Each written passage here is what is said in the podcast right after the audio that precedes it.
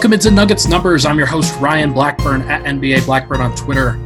It's Monday night as we are following up a, a, a, Sunday night football that, that featured good friend of the pod, uh, Matt Moore's Kansas City Chiefs uh, demolishing, just decimating the, the Denver Broncos uh, by, by a final score. What was it, six points? Was it a six point margin, or am I, am I crazy there?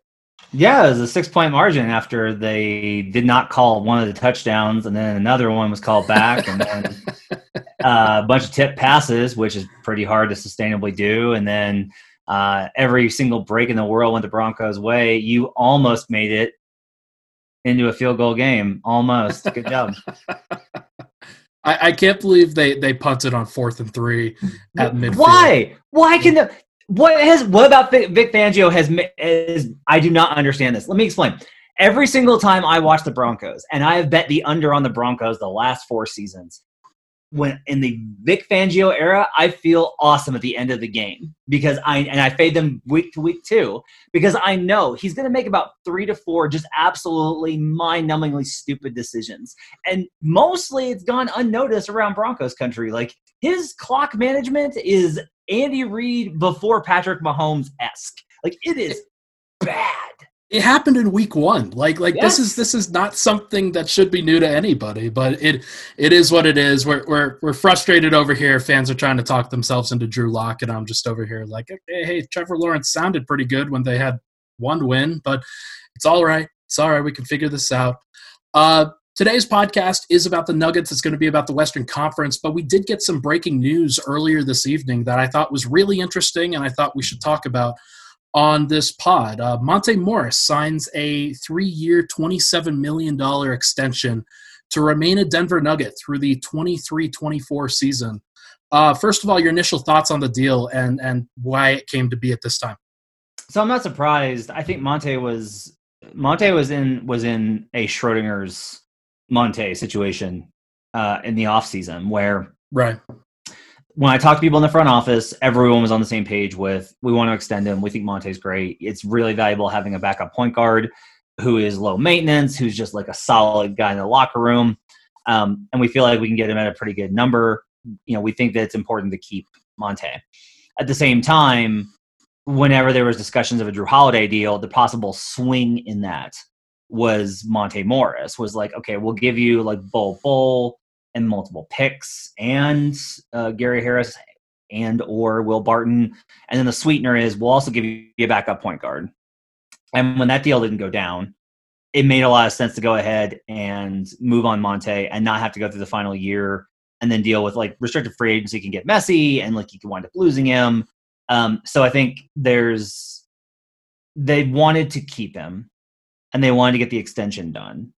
I don't understand it in the broader scope of their off season, but as an individual talent move, I think it's really valuable. Like backup point guard is one of the most important positions outside of like star player that you can right. have in the league. There are so many teams where you're just able to say if they just had somebody to run the second unit, if they just had yeah. anybody who could run that second unit. And I thought Monte in the playoffs last year he was bad. And then this year he had some bad games but he had some very good games as well. And that progress I, I think was really important towards this. Um, he's just such a steady voice on all levels. He's going to be one of those guys that plays you know 10 12 years in the league. So i think getting him on a three year deal at this number under 10 is great. I think that that in a vacuum the Monte Morris extension, it makes a lot of sense and is a good deal.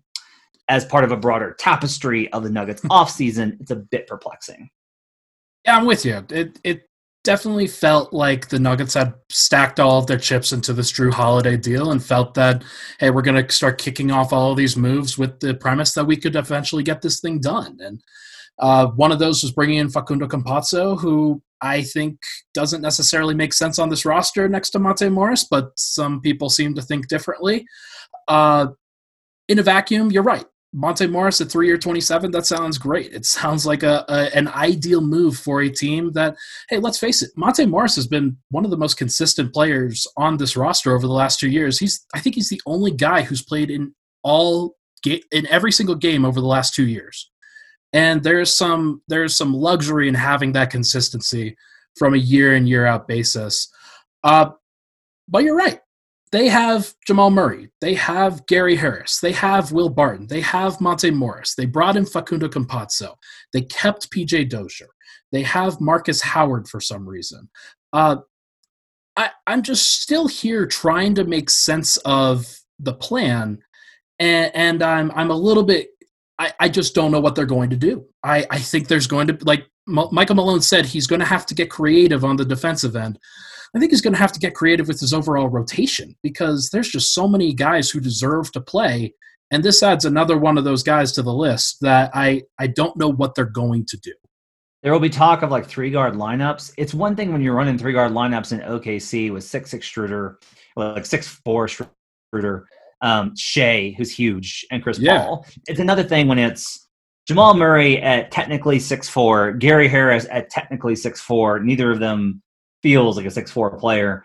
Um, Campazzo at at, at five eleven, and Monte at six two. Like they're just given their perimeter size problems have been consistent and they got somehow worse on that end and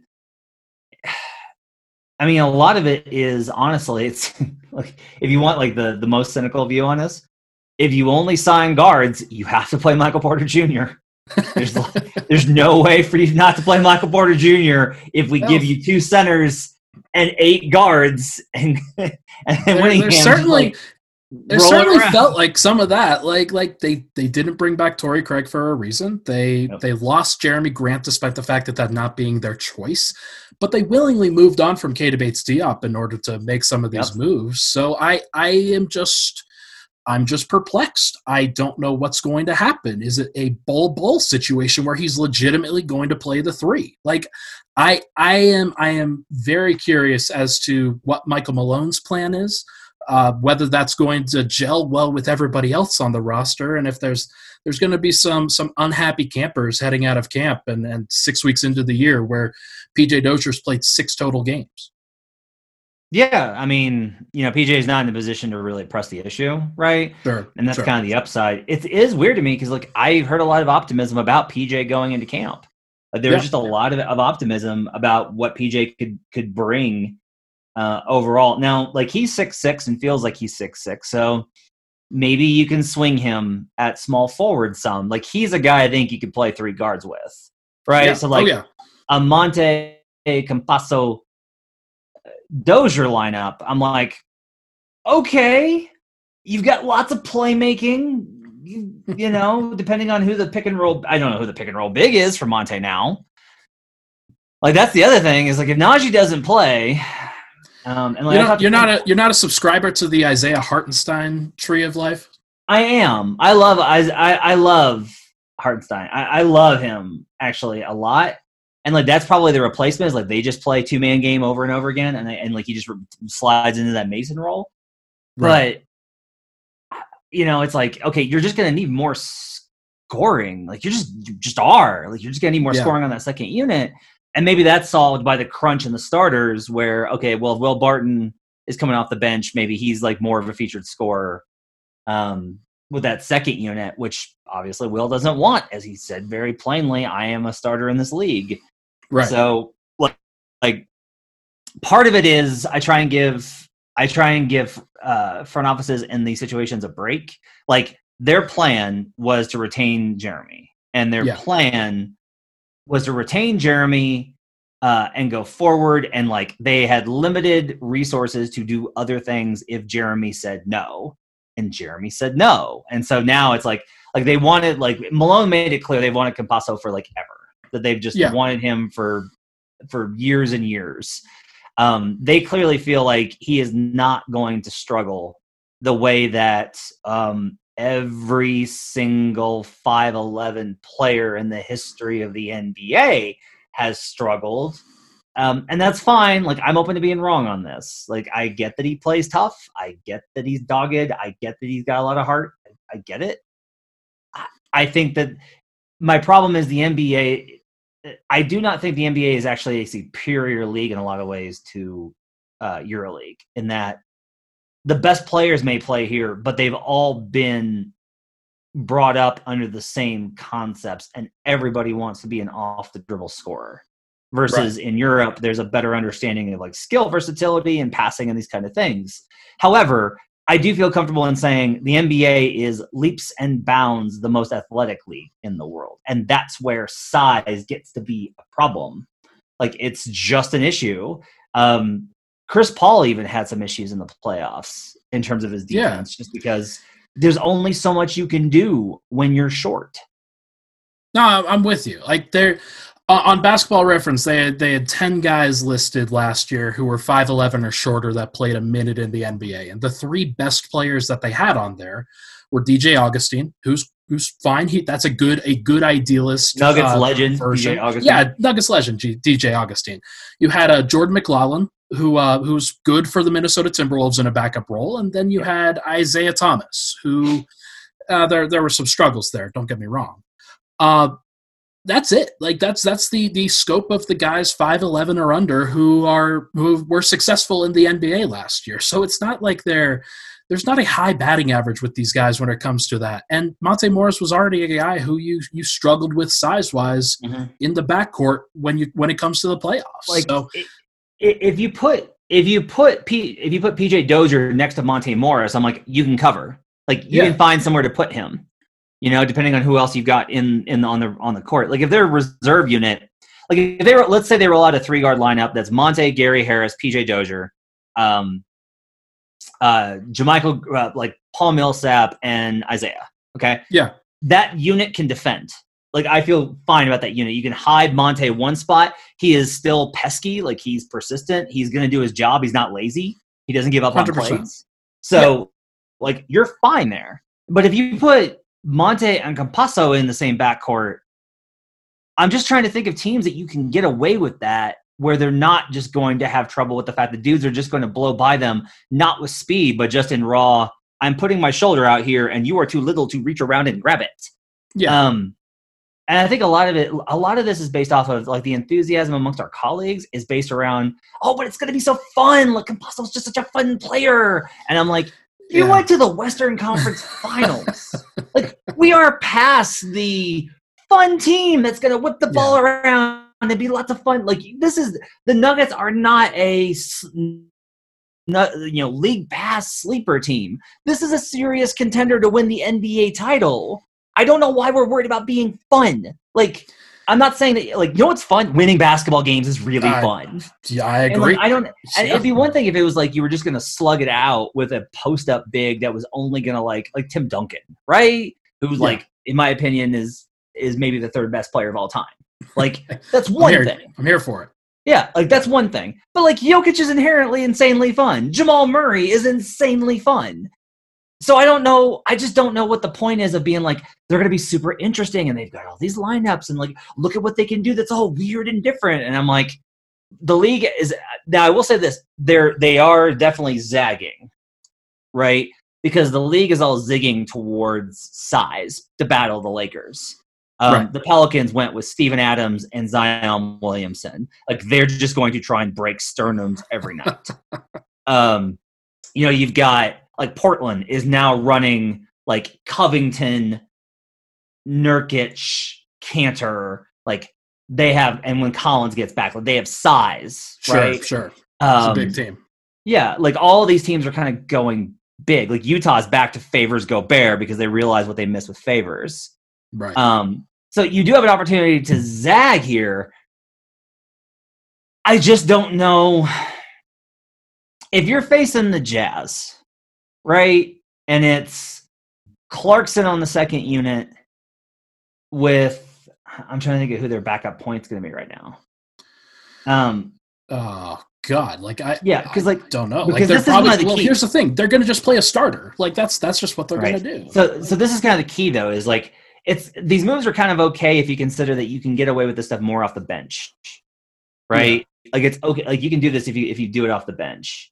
Um, and maybe some of the interesting thing is what they're going to do with the starters because at this point in time, right now, I'm kind of expecting that if everybody's a go for Saturday, that we're going to see Jamal Gary, Will, MPJ, Jokic. I really think he's going to do it.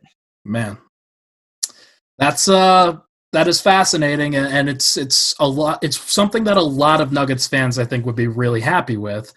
I'm not sure if I would be happy with it, and I think that there's a lot of like safety concerns with with even just putting Porter and Jokic in the front court by themselves. Like, I think you you you maximize a lot of the problems that you have by by doing that.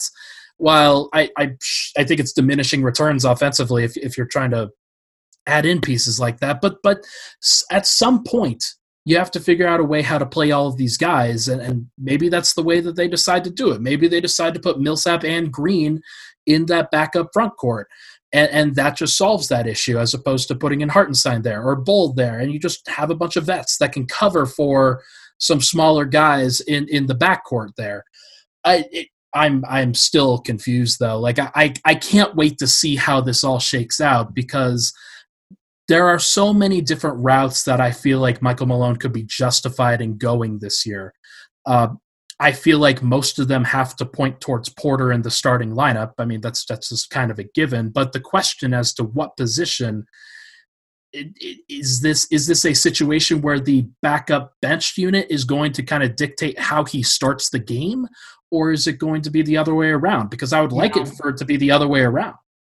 No, I, I, he won't ever. He no NBA coach, especially not Malone, will ever determine what he's doing with the by determining the bench. Like that's he won't do that. So what's um, the justification then with with going with Porter at the four? Five best players. Yeah, like that's that's that's a very it's a very reductive approach to basketball, but there's a lot of reason to think that that's the way to do it. Like yeah. A lot of what Houston did was honestly like, why don't we just and this is also the Warriors, right? Like the Warriors sure. ball lineup was entirely why do we have to play these guys just because of their position? Let's just play our five best guys. And yeah, it, there's there's some logic to that. Don't get me wrong, but right. I think of it as more of a counter than than the uh, than the opening punch, than than the thing well, that tries to get you through a 72 game season. So I think here's the thing. Um, MPJ needs to start. We agree on this. He just needs to yeah. start. Yeah. If you don't play Gary, there's a number of effects to that. Right. If you don't if you don't play Gary, you diminish his trade value. If you don't play Gary, you wound his confidence for a guy that has not only is he a good player, but is stuck by the franchise and been every like he's been a complete professional through mm-hmm. everything. Uh, if you bench Gary, even if you put Will at the two and MPJ at the three and Millsap at the four, you still only have one good defender on the court, right? True. Like what you're saying is, you're saying Millsap and or J Mike can still can their presence at the four is so important defensively that it makes up for the loss offensively. Like hmm. I don't okay. for whatever problems Gary Harris is has had over the last couple of years, and he's had flashes, but still, I don't think you can say Millsap or J Mike add more offensively than Gary right now, even at this current state.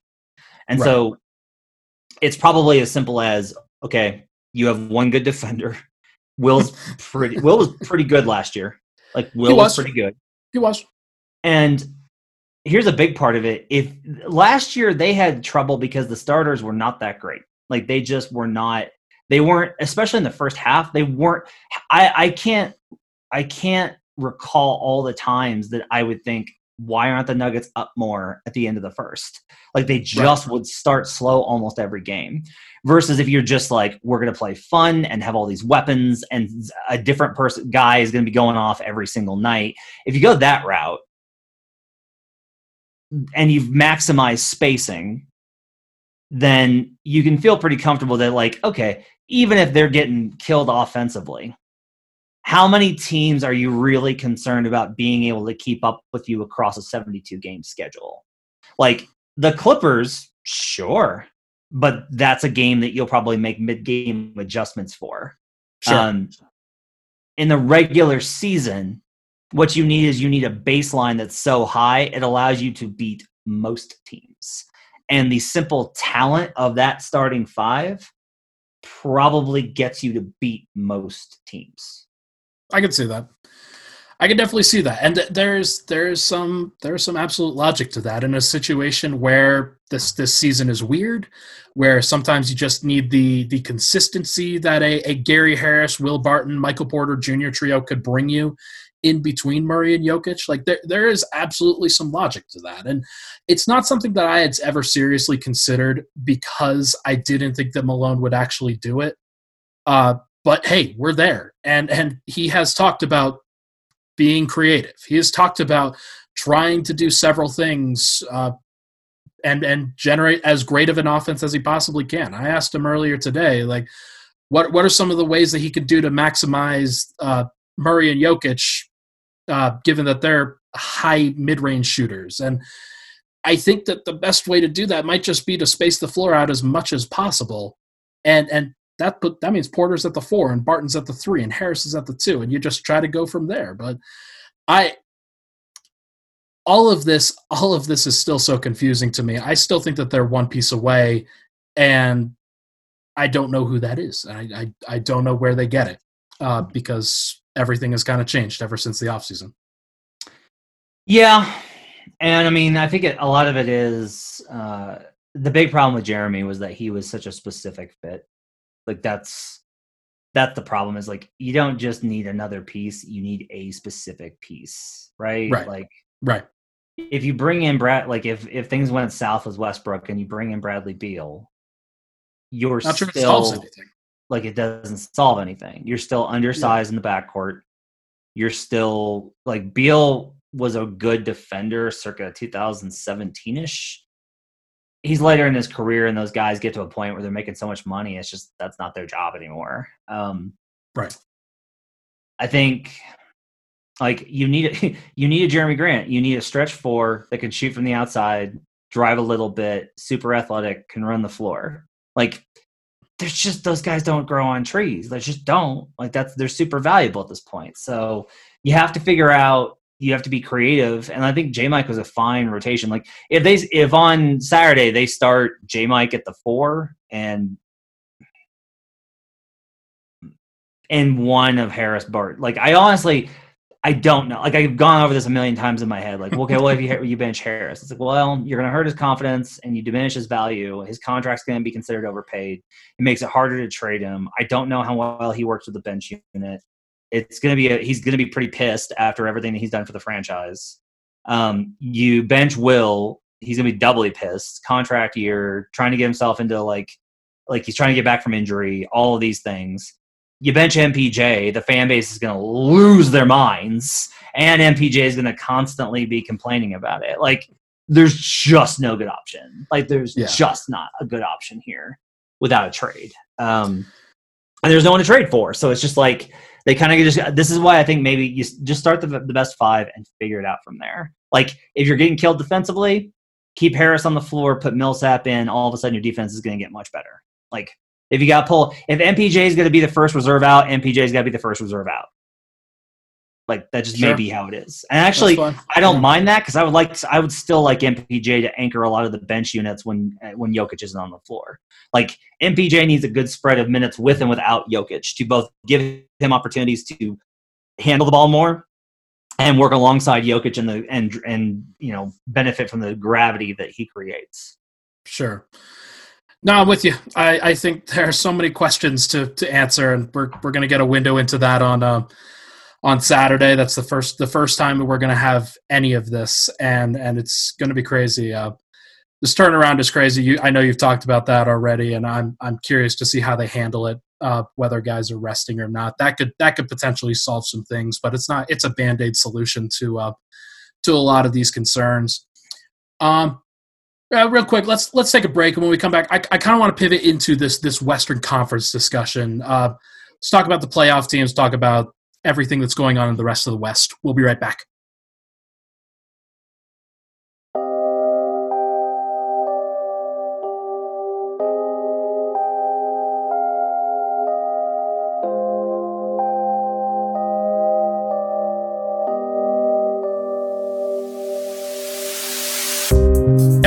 Nuggets numbers. Ryan Blackburn here, joined today by Matt Moore at HP Basketball on Twitter. You can find his stuff over at the Action Network as well as on Locked On Nuggets with good friend Adam Mares. Uh, okay, so I wanted to have you, you on with this discussion because I, I think that of especially of the local media, uh, you you're not you're kind of hybrid role between local and national at this point. Like like you have the best pulse on the rest of the West and the rest of the NBA. And, and I figured it's it's a good as time as ever to really discuss before things get crazy. Uh, did the Nuggets lose a bunch of ground in the West, or are they in the same place? It doesn't feel like they gained ground, but is it really justified to say that they that they're behind teams like the Blazers or the Jazz or the Mavericks because they lost Jerami Grant now? I'm I'm curious to see how that how that sort of evolves. Uh, but let's I, I want to start by by sort of eliminating teams off the bat that I, I, don't think the Nuggets will ever really face in a playoff series. Uh, kind of just going in reverse order of the tiers that I have right now. Do you think the the Thunder, Kings, or Spurs will be in a playoffs this year? The Spurs might if they trade one of the if they trade one of DeRozan and Aldridge, they'll probably be in the playoffs. They just need to trade one of them. If they do wow. finally make a move, that team that's a good team dragged down by two players. Hmm. I yeah, I, it's sort of hard to evaluate them right now because of the the two stages where they are. Uh, DeRozan and Aldridge are obviously like like keeping them in, in, anchored in a past area, but Derek White is really good. Jakob Poeltl is is a solid starting center. Uh, they have good young pieces in like Lonnie Walker and Keldon Johnson and Dejounte Murray. Uh, I, I just I, I have a hard time evaluating them for that reason. I just I don't think that they'll ever pull a trigger on a trade. Yeah, I mean we'll see. I I just wind up thinking that um, that I will say there was enough talk around the draft that they were looking to move from people that I I like whenever there's Spurs talk, I'm always like, Are you sure? Because they don't really do that. But these people are close enough to the, the organization that I was actually convinced that like they were legitimately looking. And so um, I think it's possible, especially I think like look, I think if if the other thing that's key is if it becomes apparent that they're just like they need to play the younger guys because the younger guys have gotten better, that will push them. Like I think that's one of the things that keeps them where they're at is like if Pop's like I can't move them, these guys are better than the replacements. But if the replacements look better, I think that that changes things. Now, I think instantly, if you move Aldridge, DeRozan looks better with more shooting. Okay. And I think that uh, if you move DeRozan, I think Aldridge looks better with more shooting. Okay. Um, who but would, uh, yeah, go ahead. Who, who do you think is their their starting lineup if they were to move Aldridge?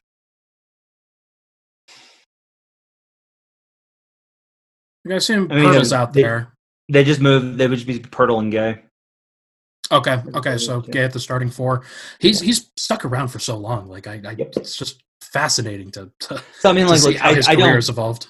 I don't think, I don't think the Nuggets will face them in the playoff series because their ceiling's probably seven, right? Sure.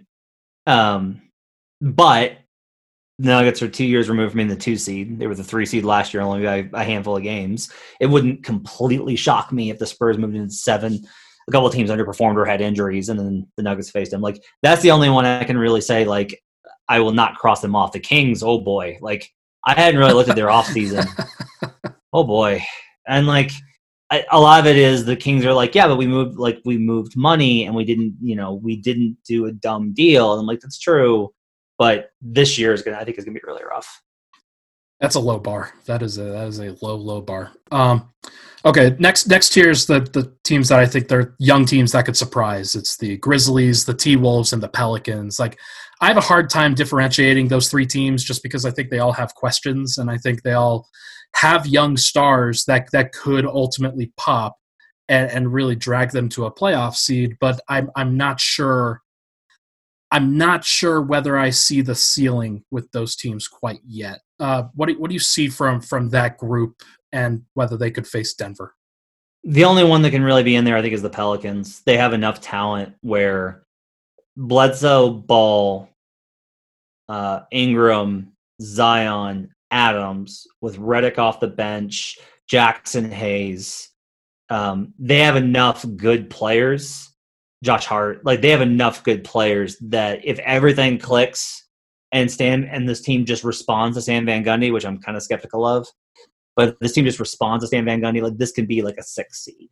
So I can okay. see them like I can see them getting that high, um, and and being a potential first round opponent. The Grizzlies, their big problem is that they mortgaged a lot for Justice Winslow, and he is just one of those guys where He's expected back in January. Up, it's gonna be February. Up, it's gonna be March. Up, it's gonna be you know the we think early April. Oh, he's back. Yeah. Up, no, he's out again. Like it's not his fault. That's just who he. It just there are these guys like that. Their bodies just betray them, and that's how it is. Jackson's out with a meniscus tear at least until January. It may be they think it's going to be pretty early, so that should be fine. But they also they didn't replace anybody in terms of veteran depth. They just added more young dudes they're still going to have problems where they just can't score. The big problem is if you look at last year, they were mediocre on both ends of the floor. They were like mid-tier defensively, which is impressive from from Taylor Jenkins, and then they were bad offensively. Like right, the way I'm writing these capsules on every team and their win totals, and I said that the Grizzlies are basically if you take out their young star talent, they are the magic of the Western Conference, where yeah. Yeah. they're not bad they're just not good. And so like that's where I think that they wind up. And then um uh Timberwolves is the other one. Yeah, they were the other one. I, I I don't know where to place them because I don't think that they have like a a good three or four. But but when you when you talk about kind of like the Nuggets, like they have a pretty strong one, two, and five core. Like that that seems pretty good. Yeah, I mean, look, there's just like there, the Wolves need everything to go right, um, like I don't. I I think I think it's Karl-Anthony Towns has faced so much tragedy in his off season. Like I don't want to put this in the context of basketball because he's got more important things going on. Sure, sure. But I also don't want to sit here and say like he's like he's in a great spot to be awesome and have a monster year. Like he's going through a lot right now. He's just going through a lot, even compared to all of us. Like he's going through more. Sure. Um, Russell, who I've always liked, just always fails to make a positive impact, and until he does, you have to be skeptical of that. I have no idea what's going to happen with Malik's court case. I have zero idea what happens with Malik's availability, and that yeah. obviously impacts them. Um, so it's just like if you if you go up and down, a lot of it for me is also this is they made moves last year to start playing more of the style that Saunders and Rosas want, which is much more Rockets ball, threes and layups. But I still think that they're lacking like the point guard to make that happen. I don't think Anthony Edwards is that. So like they don't have the guy to drive it. And so um, I'm still pretty skeptical of the Wolves. Yeah, and then like they, they also don't have Robert Covington, who would be be pretty nice to have right about now, uh, given their situation, but it is what it is. Um, yeah, I'm I'm with you there. Like none none of those three really like none of those three teams really really pop. Um, next tier up is is the the tier four for me. It's the fringe playoff squads. I have the Suns, the Warriors, and the Rockets in this tier.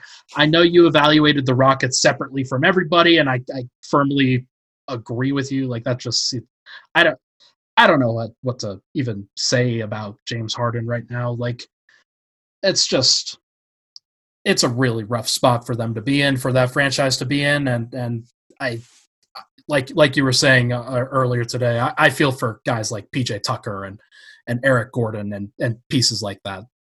Just wanted to go to work and do the job. Can't do it because some dudes decided that his job's more important than everybody else's. It's, happens in the NBA and always pisses me off. Pissed me off with Anthony Davis. It pissed me off with Carmelo Anthony. There are other people in the universe besides you. The whole idea of you've got to do what's best for you. I think it's true that you've got to do what's best for you. You do not have to do what's best for you at the cost of whatever it hurts everybody else. That's yeah. bullshit, and I do not approve. Um, I'm with you. So Houston, so Houston, we just set aside and just be like, oh no, um, I, I I think that there's a team missing that you have too high, and uh, we'll get to, we'll get to them in a second. I have no idea why it is that no one thinks the Warriors are going to be good. Like, you have if you make a list of the best players in the Western Conference, no particular order. LeBron James, Nikola Jokic, Anthony Davis, Kawhi Leonard, James Harden. Um, at that point, I'm probably saying like I think you're missing Steph, right? Like Steph's. So we know they have this guy. days. Like like he might he might be at the top of that list depending on like what you what you value. Now, Draymond is currently out uh, with an unconfirmed, but everyone kind of understands case of COVID. Yeah. So I have no idea what condition he's going to be in when he gets back in. Green's not the guy that he used to be. Like he is slid. However, he is still a really good defender and a wonderful passer. Kelly Oubre and Kent Bazemore are obviously not replacements for Klay Thompson. They're not B level replacements for Klay Thompson. They might be C level replacements for Klay Thompson. Mhm. Good, good spacing, ball movement, a good coaching staff. Those guys can both be 37% shooters that play good defense. Sure. Wiseman getting coached up down low, going to have lots of wide open dunks. He'll just be the finisher in that spot when they run the pick and roll with Draymond. He'll catch a lot of lobs. He'll dunk a lot. The bench is going to be better, I think, than people realize. And the reason I'm on that wagon is all of the dudes on the bench had to start last year, and they got Yeah. their tails kicked in all year long. But what that does is it does get your it gets the level of your readiness up. You played more minutes, you got more shots, you got you you got whipped by the best players on the planet. You picked up a few things, and that helps when you transition to a bench role. Like Eric Paschall was a really good player last year, and he's now on the bench. Um, Right. So I think the Warriors, to me, are an absolute playoff team. I do not see a situation in which they're missing the playoffs. Uh, and as a little lead-in, I cannot, under any circumstances, understand why they are not considered a lock and the Blazers are. I, I think that's fascinating, and and I think one of the one of the reasons why I I was curious about them last year was because of the depth questions, was because of the Mhm. the idea of what happens if a guy goes out, what happens if if you miss that player, what happens if player X, let's just call him Raymond Green, uh, doesn't go for more than seventy five percent capacity for the entire season. Uh, it, it starts to look a little grim. It starts to look like, hey, the, they'll they'll be able to score in some cases, but I just don't think that that team is ever going to be able to defend at the level that made them the Warriors uh, for most of their tenure. I get that, but you're also factoring in like what happens to the Nuggets offense if Jokic gets hurt.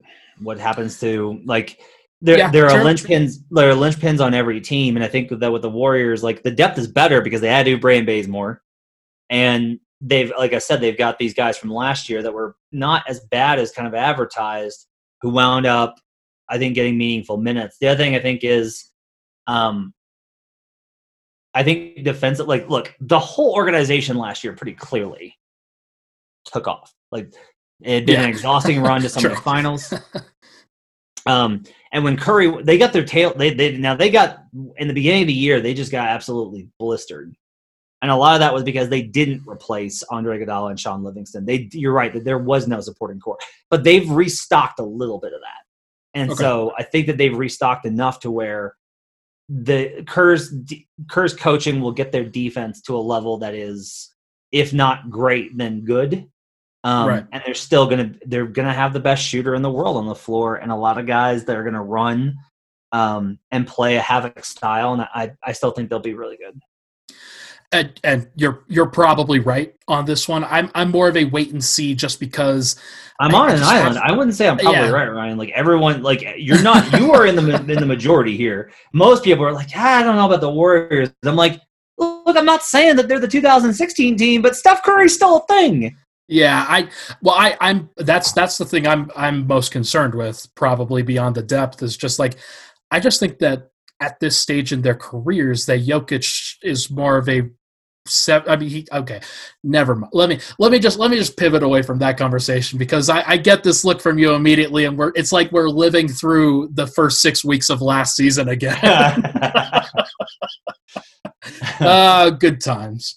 Uh, okay, the the team that we didn't mention was the Suns. Uh, where where are you at with them? And and like, are they I, to me, they feel like a, a solid playoff team now. Is that is that too far? I, I, wanted to go contrarian and kind of take their under, but I couldn't talk myself into it once I dug in. The big problem is that last year their Pythagorean win percentage was 506, and their actual was like 0.453.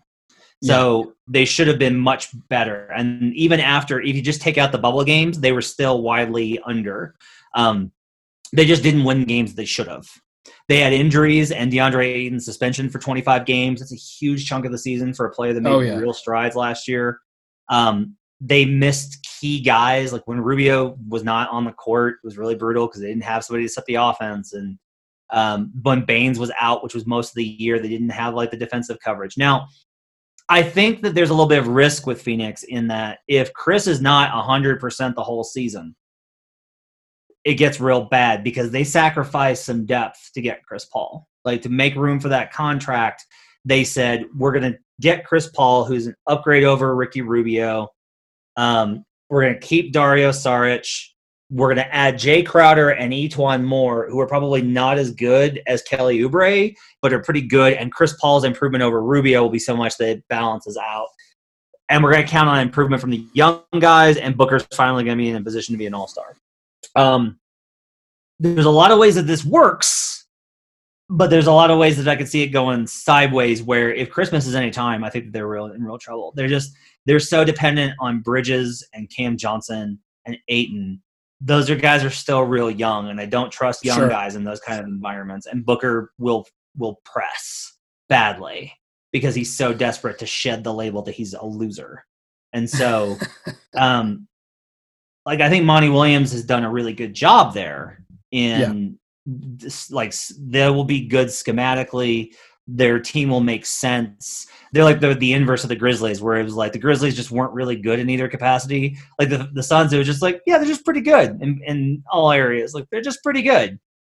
They should be good. They should be a playoff team. I have some reservations, but a lot of it is just if you trust that going vegan has made Chris Paul into a guy that can stay on court into his late 30s and still be the guy that he was last year um, you should have faith that they're going to be good enough to secure 46 or sorry, uh, 30, like 39 to 40 wins in the Western Conference and, and get a playoff spot.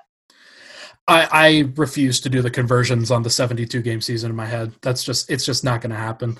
Uh, and I'm a math guy. Like, like that's just, that's just, it's just not going to happen. Uh, no, I'm with you. I, I I like a lot of their individual pieces, and it seems to me like they should all come together to feed, to feed a cohesive unit. Uh, whether that's actually going to happen remains to be seen. But if there's anybody who can get a lot out of DeAndre Ayton, I think it's probably Chris Paul. Yeah. Uh, but we'll, it again, it remains to be seen. Um, okay. Uh, next tier is tier three. Uh, these are the I need to see it before I believe it teams. Uh, and it's the Blazers, the Jazz, and the Mavericks. Uh, mm. I don't have the Nuggets in this tier, and I think that that's probably going to make a lot of national people dis- disappointed.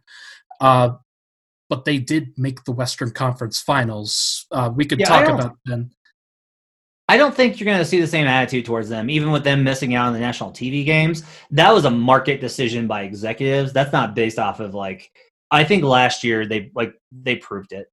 There will be guys that'll be like, now they lost Jerami Grant, and I'm worried that they're not going to blah blah blah blah. But they're still good. Like so many people are just, the biggest. Like I'll just let's be honest. They needed somebody who didn't look like Jokic that they could focus in on and say that dude is real, and Jamal is that dude. Like that's that, that seems pretty pretty strong, and like I, I, I strongly agree on that. Like yeah. it's um as far as those teams go, you know, it's funny. I really want to fade the Mavericks. I I was I took the under on them last year. I thought I was like, there's no way this team. Sorry, like look at this, look at this roster, and they were just. I mean, they had the best offensive in, in rating in NBA history. There's likely to be some regression. Um, their defense, though, I think improves with Josh Richardson. Sure. The big thing is that their Pythagorean last year was like sky high. They should have been way better, which is crazy because they jumped 10 wins, but yeah. they legitimate without playing the an extra seven. Um, there's just when you dig into any sort of like objective data driven analysis of Matt of Dallas, you cannot reach any conclusion, but this is likely going to be a 50 win team in a top four seed. Like, there's no real argument otherwise. You can say, like, well, the defense is going to be really bad. Well, it was bad last year, and it's probably not going to be as bad as last year. And they were still, like, within range on if they like they were the worst clutch team in the league last season and it's okay to be like there's a reason for that because i think there is but there's also a number of those that are coin flips that went against them um and so like those that that factor probably improves so i think dallas is like it would not shock me at all if Dal- if denver faced dallas in a 4-5 or 3-6 matchup and if denver was any of those four seeds i would not be shocked so like I I think it's actually pretty likely that Denver faces Dallas in the playoff series. Yeah, and it'll be a good matchup. And they are the first team when we when we come into this discussion that I'm really like, okay, Jerami Grant would be really helpful in this matchup. Uh, that would be great. It'd be great to Don't worry, they'll, they'll just put Campazzo on on on Luka, and he'll, he'll he'll be fine. Yeah, he'll be he'll out tough him. Out, uh, hard him. Yeah, more heart. Uh, more heart. Uh, I yeah, that's that's the that's the one that I'm I'm more concerned about outside of the LA teams than the other two teams that I'm about to list. Uh, how much of the Kristaps Porzingis absence are you concerned about with them? Because the the numbers last year kind of bore out that he was negligible, right? Yeah, he wasn't that big of an impact. He was a negative through the first 30 games of the season, which is when they were honestly at their best. Yeah. Um, it's not the Porzingis doesn't matter to me. He improves their ceiling because when he and Luka are playing well, they play great. I yeah. don't know if you can have faith he's going to be around. Um, but they get Dwight Powell back, and he was their big pick and roll weapon. Now I don't know what he's going to look like after the injury, but they get him back. Um, they have added some athleticism. They've added some toughness. I think there's enough there that um, even if we just if you just told me that Porzingis wasn't going to play this season, I would still feel the same about the Mavericks. A lot of this is just if you really when you look at like, well, why? Why was this? You know, why were they so good? It just it. I I'm not a person that likes to reduce things. You know this, Ryan. Sure. It's Luka. Like it's just Luka Doncic is just that good. Much like just Joker's just that good, and it doesn't matter who you put around him. The team's gonna be pretty good. It doesn't really matter who you put around Luka Doncic. They're gonna be pretty good because Luka's insanely good if you had to uh, forecast a playoff matchup between those two teams, who do you have coming out on top? Dallas. Yeah. Um, if they hadn't lost Grant, I would say Denver. Um, but they have a lot of tough covers now. Who like you can put you can put Will on Josh Richardson, that probably is okay. Um, you can put if Bol's ready or MPJ on Porzingis, I guess there's some danger with that, but I think it's mostly okay. The big problem is that they're pick and roll. You're probably going to have problems stopping that pick and roll action, and Luke is going to average 40 and 15. Um, yep. The other thing is just Carlisle knows how to. Look, Carlisle has a definite advantage over Michael Malone. Um, I don't think that those matchups are necessarily about who's the better coach all the time. I think it's more about styles and play and how you think about the game the specific way that Carlisle uses his guards to create off-ball shooting specifically screws with Denver's defensive scheming, and it's why they've been a problem for Denver oh, every yeah. single year. Oh yeah. So. No, the backline the backline defense doesn't work against Rick Carlisle teams because they just manipulate that weak side help and swing the ball over to the weak side. And it's just an easy open three or a corner yep. three every single time. So I, am with you there. It's that's a that's a tough one, and I'd probably project Dallas to win. Uh, uh, Michael Porter Jr. might might help balance the scales there, but that's probably my biggest question heading into the season, like whether talent is going to out like whether it's going to matter more than the fit of losing Jerami Grant.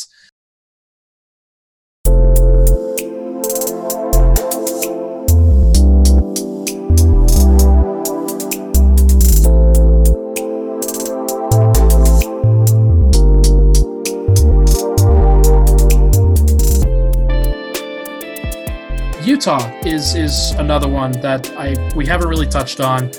Uh, did they get better? Yes. Yeah. They got much. Okay. They're gonna they're gonna get they get Bojan back. That alone is a just a big deal. They win that series if they have Bojan. Um, does Denver does Denver win the series if they have healthy Harrison Barton for the entire thing? because that's the counter that I have for a lot of the the Utah fans that'll come Yeah. into my mentions. I did too. it. Yeah, I did too. Yeah. Yes, Denver wins. Will's enough to get him get him over. Yeah, Yeah. they win. I just think just having another guard defender like Sure. like matters more in Yep. in the grand scheme of the the the But- way that those two teams But here, but here's the problem: is they got Favors, and Yeah. that's that's a guy that just screws with Jokic. He's so sturdy. He's so tough. He's so physical. He just gives Nikola problems. So now they have Rudy, who did a fantastic job on him for much of that first round matchup until Jokic dropped 30 and scored the game winning bucket over his ass. Um, and they have Favors. Like having both of those, I think, is, is huge. Donovan's going to be better. Conley's going to be more settled in. Um, Clarkson's whatever, but they have more than enough, I think, uh, to make a run. Like they, they, I think, have to be considered a playoff team given they were Mike's three rimming out from going to the second round, um, Sure. and they would have presented the Clippers with a lot of the same problems that Denver did. Yeah, I I would be I wouldn't have been surprised if they had blo- if they had come back against the Clippers either, or, or at least like like given them some of the same issues. Uh, that's another one where you think, okay, hey, is is Michael Porter Jr. the difference between uh, some of the fit questions that the Nuggets have there, but you just throw out a Michael Porter Jr. at the three and he shoots over Joe Ingles and and is good enough to Yeah. do that. Well, I will say, don't I, will say that I will say that like next, they, they will count on next year. Like if they fa- if they play in a four or five next year, then uh, Utah fans are gonna be like, we're gonna eat Michael Porter Jr. alive, and then it's like it's not gonna work out that way because MPJ is gonna be like, no, no, no, like I'm I'm a year smarter, so I actually know like I just have to stand by Joe Ingles and go like this, and then holding my hand up, and that's it. That's all you have to do against Joe Ingles, and you're good. So like yeah, I, I like that. That I'm not worried about as much, but I think it, the bigger problem is just I think Utah was so bad defensively, which is so against their character. I think another year together, and I think Quin Snyder's a good enough coach. He'll figure it out. Like they really slid defensively for the first time, and I expect that now that they've kind of figured out how to play together, that they're going to get a lot better and get back to being like Utah's been a top five defense every year.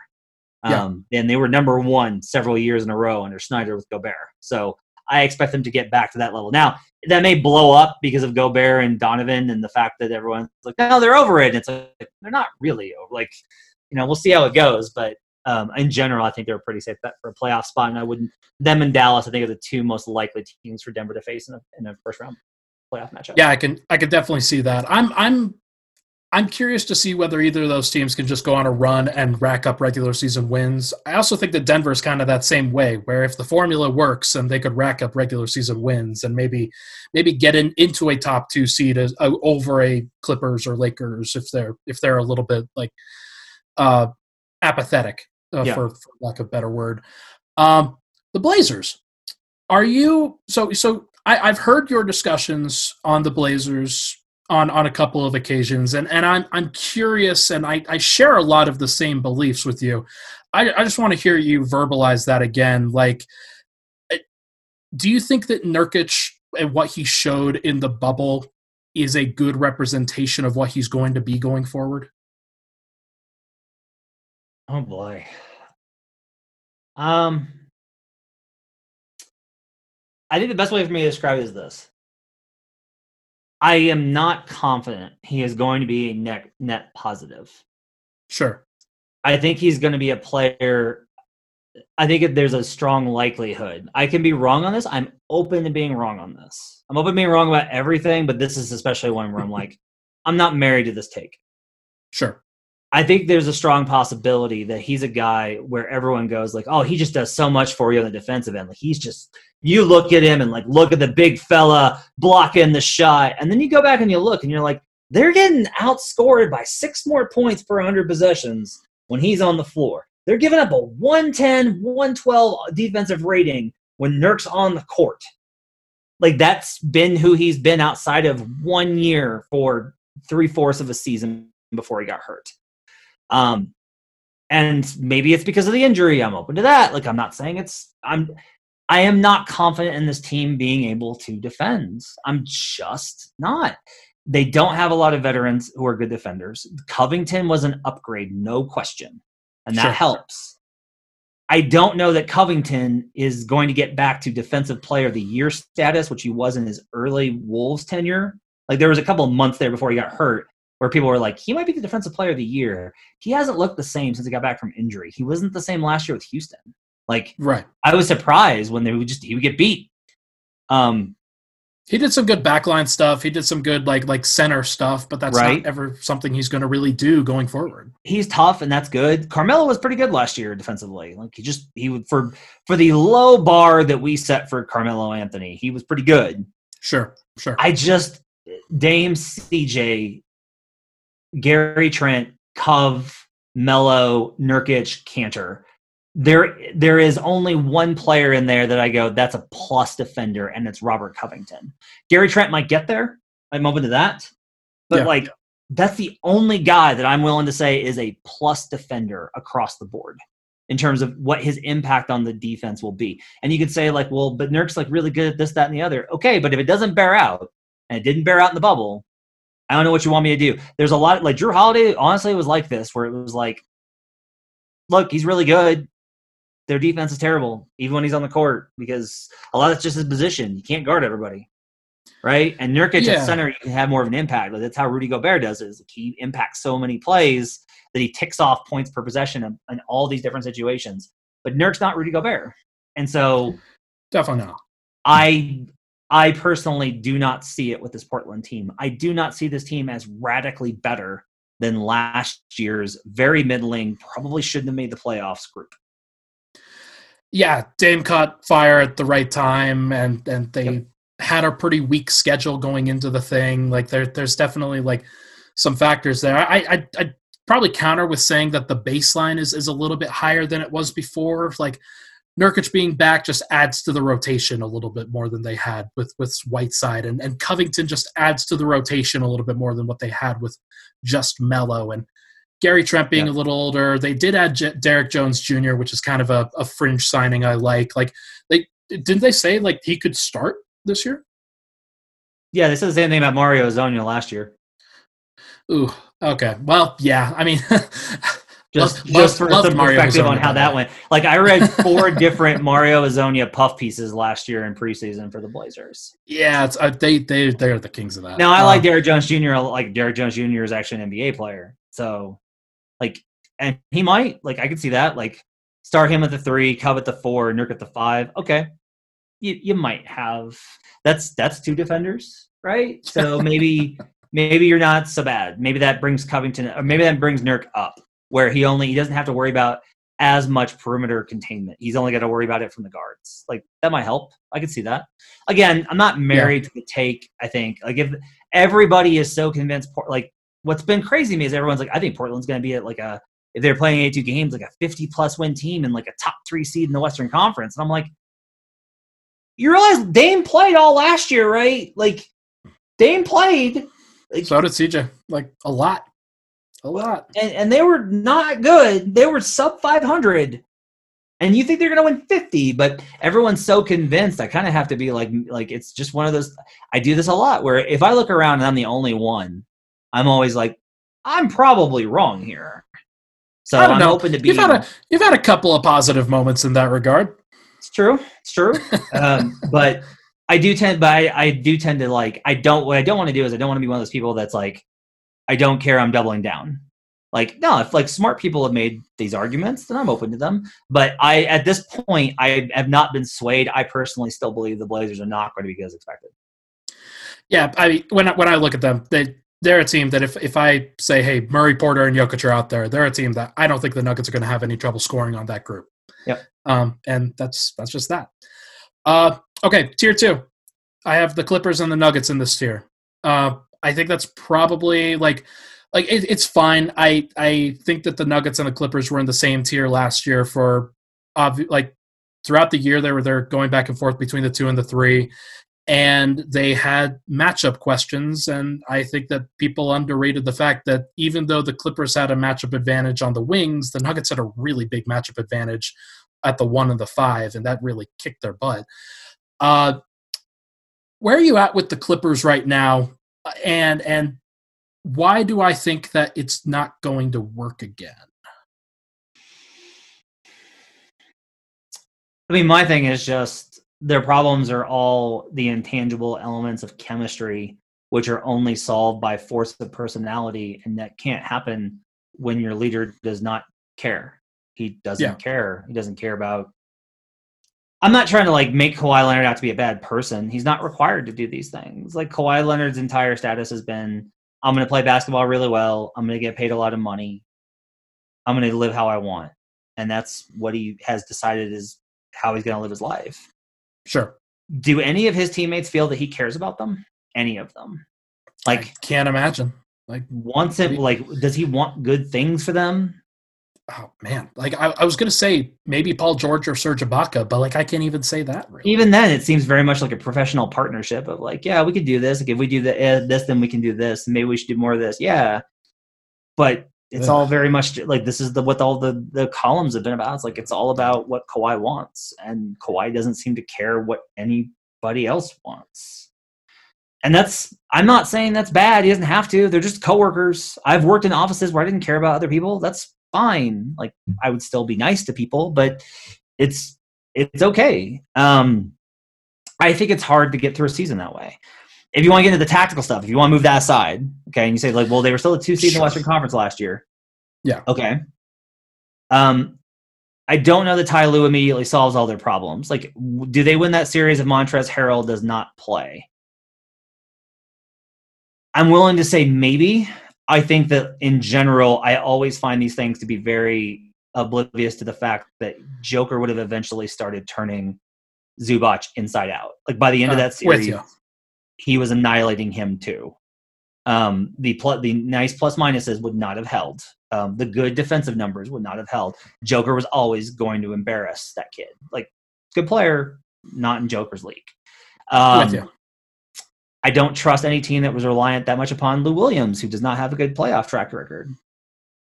They should rack up a lot of wins, though. They just should rack up a lot of wins. But if if I look at the playoffs, they're still dependent on Lou Williams. They're still dependent on Marcus Morris. They're still dependent on the chemistry of Kawhi Leonard and his teammates. And I don't trust any of that. Serge Ibaka is not the player that he used to be. Now that's an upgrade. I think Ibaka over Harrell in that circumstance is an upgrade. Like he does the things that they needed Harrell to do that he couldn't. Sure. They've talked a lot about switching up their defensive schemes, which I think is crucial. They need to play a more diverse scheme. They play a lot of drop, which is a big reason I took Denver in that series. Yep. Um, but in general, I don't look at that team. I don't look at Kennard over Landry Shamet and go, that's a big upgrade. Um, sure. They didn't upgrade the point guard spot, and the fact that Patrick Beverley loved Montrezl Harrell and knows pretty obviously that Kawhi, like there's was rumors out over the short off season that Kawhi wanted an upgrade at point guard. So Pat Beverley's got to be loving it as somebody who's been constantly passed over his entire career. Yeah. Got to feel great about that. They haven't solved a lot of their problems, and I think asking Ty Lue it's like, well, the Cavs they had problems and you fix them. This is not the Cavs. This is not LeBron James. This is not Kyrie Irving. It's not Kevin Love. This is not the same group of dudes. Not the same. Um, they're gonna they're gonna have like you talk about show me like they're gonna have to show me that they can do it. The Nuggets got worse on court. The Clippers didn't get better in the locker room. Yeah, and I I struggle to think with which of those things matters more. I, I would tend to think that on the court probably matters more. But like we, we just had this discussion last playoffs, and that that bore out exactly the way that you thought it might. Like I I tend to think that the the point guard thing is a lot more crucial than people realize, especially in a playoff series where it just felt like it was a collection of players playing pick and roll and and getting to like doing the things that they wanted to do on an ISO basis and like I, I, wish that they had found somebody who could set the table for their stars better on a more consistent basis. They probably don't need it all the time, but to have it in certain situations might make things a lot more easy. But Kawhi doesn't want that. That's the problem, Ryan. Kawhi doesn't want that. Yeah. Didn't like Kyle Lowry. Won him a championship, but it didn't matter. Like, like yep. crazy. I, I just I don't get it. But if I were to pick a winner between those between the Clippers and Nuggets in that series, I'd probably pick the Clippers right now because of how important Jerami, Jerami Grant, Grant, was. Yeah. But I I tend to think, hey, is is Michael Porter Jr. a guy that could step up into that role and defend one of those stars on a consistent basis and probably get cooked, but like also give it back on the other end? Yeah, I think he probably could. Like think that they're they established a little. I, I would probably take. The, I'd probably take the Clippers after I took the Denver uh, Nuggets last year, but I am going to want to see the regular season matchups again. That's why I'm excited for Christmas. I'm excited to yeah. see it on Christmas. I want to see what does it look like. Um, the Nuggets had better be ready though, because that team is going to want, much like it did in February when it thought that it won the series.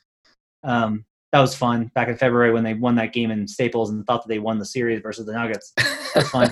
um, they're going to want to send the same oh, kind of notice man. on Christmas. They better Denver better be ready for this one. I yeah, I will. We'll see. We'll see what they they they notoriously have a trouble uh, starting things up in the regular season at a at a brisk pace, but it is what it is. Um, all right, final team, the Los Angeles Lakers. They're in their tier of their own, and I think that that's probably fair given what we saw in the playoffs from every single team this past year. They got better. They got Marc Gasol. They got Montrezl Harrell for cheap. Uh, they got all of these guys that that can probably help them in various ways. Uh, do you have any any questions about this team heading into the year? Nope. Cool. I'm I, am i am i am with you. Like honestly, like I, I'm I'm with you. Um, they got the biggest thing is like, look, the the units. If you dug into the numbers last year, they struggled whenever they ran Davis units without LeBron, without Rondo. Um, that may not make sense, but it's true. Like Rondo helped Davis a lot. Sure. Uh, but without another playmaker on the court, the Davis units really struggled on both ends of the floor. Dennis Schroeder solves a lot of that. Marc Gasol helps with that. Like they added guy and Montrezl Harrell will just rim run. They added guys that fit next to Davis that will complement him more and make things easier on him, as if that guy's life isn't already easy enough. Um, you know, I don't love bringing back Markieff Morris, but he was fine. Alex Caruso is an impact player. He wasn't. I was just going to say, like, like that's a guy who I think, hey, I kind of kind of hate to say it, but Alex Caruso is stepping up into a pretty solid ball handler yep. for them. He was great. Uh, Kentavious Caldwell Pope seems to have discovered what he needed to discover to be a reliable NBA player. Um, like a lot of young players do, he was given the right, he was put in the right circumstance and has made the most of it. Um, yeah, they're just good. They're just they're I mean, they're the best team in the league and they should repeat. I have put money on them to repeat. So uh I, I don't see any way Denver beats them. I don't see any way that any other team the Clippers can beat them. I'll say that. The Clippers can beat them, but the Clippers have to figure it like if the Clippers find someone to be their leader, then yeah, they can beat them. Um but this is LeBron's kingdom until he says otherwise. Yeah, it's it's definitely been talked about that way. That's for sure. Um, I uh, and I, I, I agree. Like it's definitely not for lack of agreement there. Um, if you're the Nuggets and they just lost all their wings, uh, what what is if if you're in a playoff series against the Lakers, what are you doing to to match up with the LeBron AD combination when those guys are at the three and the four? Uh, I'm putting Bol Bol on Anthony Davis. Okay the idea that will be resisted upon is Davis will eat him alive in the post. The reality is that Davis is not that great of a post scorer. That's surprising okay. to a lot of people, but he takes a lot of mid-range fadeaways that you live with, and David and that Bol can block. Uh, he does most of his damage from face up, mid range, off the catch, that kind of stuff, and rim running. You put Bol Bol on him, and that's what you try and do.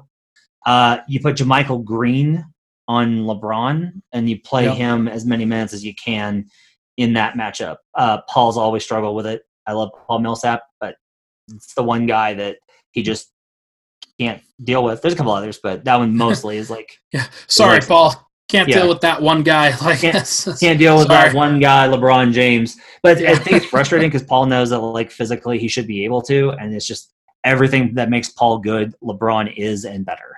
Um, yeah. Uh, in terms of like defensive matchups, and then um, I think a lot of it is, is I would just I would hound LeBron. I would just I would be sending blitzes at him constantly, and I would I would make Anthony Davis carry the scoring load absolutely, and make him make the kind of threes that he made last year because I don't think he does that ever again in his career. Do you put MPJ at the two, or do you take him off the floor? Um,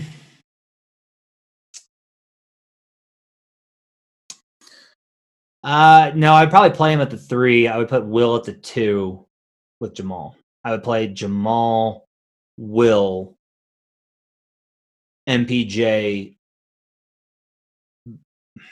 Well, now I'm not playing Jokic, am I? this is yeah, their problem. This is their this is their issue. Like I, I think here's here's my take. I think the the situation that they probably have to get themselves into is that they have to have MPJ be willing to guard Anthony Davis in the post and and be willing to to battle with him. Yeah, he's a guy he's that he has foul out. That's the problem with him with that is like MPJ will just foul out. Yeah, so then it's it's going to be the same with LeBron. It's probably going to be the same against any five that they put on the floor as well. Yep. Um, it, they're they're in between a rock and a hard place while while this Lakers team is there, and Jerami Grant solves some problems there, but definitely doesn't solve all of them. So, all right, well, Matt, I've taken up way too much of your time. Thank you for uh, thank you for hopping on with me. I, I genuinely appreciate it. It's uh, it's always good to talk basketball with you, man. Thanks for having me, man. That'll do it on this episode of Nuggets Numbers. Thank you for tuning in. We will talk about training camp and everything else that's going on uh, very, very shortly. Make sure to like and subscribe on, on Apple Podcasts and make sure to leave a nice and pleasant review. I, I appreciate everybody, and we'll talk to you guys very soon.